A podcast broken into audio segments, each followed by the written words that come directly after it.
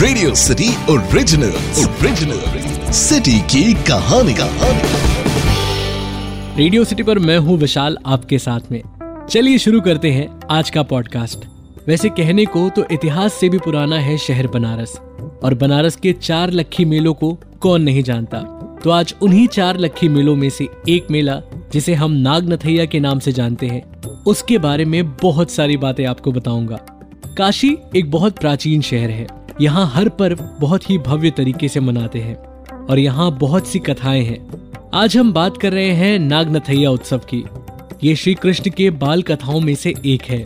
तुलसी घाट पर कार्तिक मास के शुक्ल पक्ष में हर साल आयोजित किया जाता है।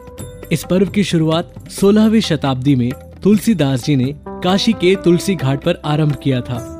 महाभारत के समय इस कथा का आरंभ हुआ था। कहा जाता है कि कालिया नामक नाग वृंदावन में बहने वाली यमुना नदी में निवास करता था और उसके वहाँ रहने से नदी का पानी बहुत जहरीला हो गया था, जिसके कारण कोई भी मनुष्य, पशु, पक्षी नदी के पास नहीं जा सकते थे। नागों के शत्रु गरुण के डर से तो वो वृंदावन से चला आया था, क्योंकि गरुण को श्राप मिला था कि वो वृंदावन में प्रवेश नहीं कर सकते। इसी कारण कालिया नाग वहाँ निवास करके सबको परेशान कर रहा था।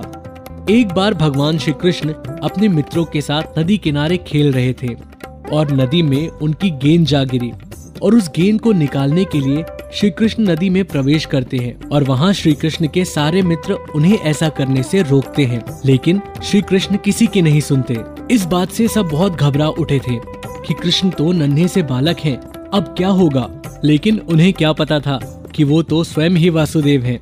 श्री कृष्ण को देखते ही कालिया नाग उन्हें झट से पहचान जाता है। और कुछ ही देर में वह भगवान श्री कृष्ण के सामने नतमस्तक हो गया और उसने प्रभु को वचन दिया कि अब वो किसी को भी कष्ट नहीं पहुंचाएगा। उसके बाद उसने अपना शीश झुकाया और भगवान श्री कृष्ण उनके सर पर सवार होकर मधुर बांसुरी बजाते हुए निकलते हैं और ये दृश्य देखकर सब आश्चर्यचकित हो जाते हैं कि इतने छोटे से बालक ने इतने जहरीले नाग पर काबू कैसे पा लिया तब से प्रभु श्री कृष्ण की ये लीला काशी में नाग नथैया के रूप में मनाया जाता है काशी में पले बड़े होने की वजह से मुझे बहुत बार ये सौभाग्य मिला कि मैं नाग नथैया को बहुत ही करीब से देखूँ।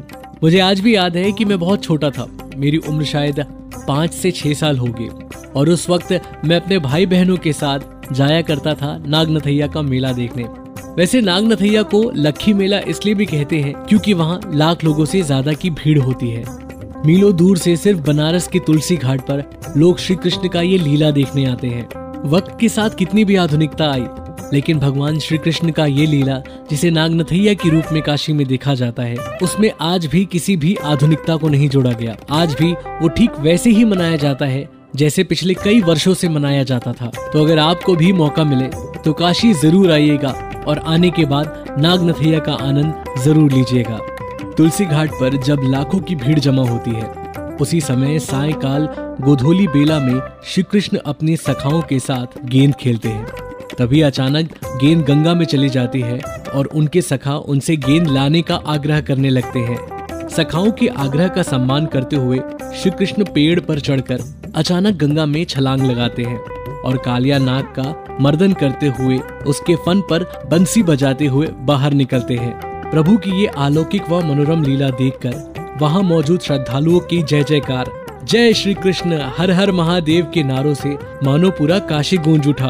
और कुछ पल के लिए तो ऐसा लगता है कि मानो धरती पर स्वर्ग उतर आया हो। इस लीला में काशी नरेश के वंशज अपनी उपस्थिति से चार चाँद लगा देते हैं। बताते हैं मुगल काल में भी इस लीला का मंथन थमा नहीं था। और बादशाह अकबर भी लीला देखने पहुँचे थे। खास ये है कि इसका मंचन ब्रिज बिलास की चौपाइयों पर आधारित श्री कृष्ण लीला के आधार पर की जाती है। इसका आयोजन संकट मोचन मंदिर के महंत परिवार सालों से करते चले आ रहे हैं। आपको बता दूँ कि नागनथैया लीला में श्री कृष्ण के अवतार का चयन लीला के दिन ही किया जाता है। चयन खुद संकट मोचन मंदिर के महंत और व्यास जी करते हैं। इसके लिए श्री कृष्ण बनने वाले किशोरों के बीच प्रतियोगिता होती है। उन्हें कई बार पेड़ पर डाल से यमुना रूपी गंगा जल में छलांग लगवाकर अभ्यास कराया जाता है। इसके बाद ही उनका चयन होता है श्री कृष्ण का रूप धारण करने के लिए। और आपको ये भी बता दूँ, इसे पूरे गोपनीय तरीके से किया जाता है। लीला शुरू होने से कुछ देर पहले ही श्री कृष्ण का रूप धारण करने वाले की नाम की घोषणा की जाती है। Radio city original original city की कहानी कहानी।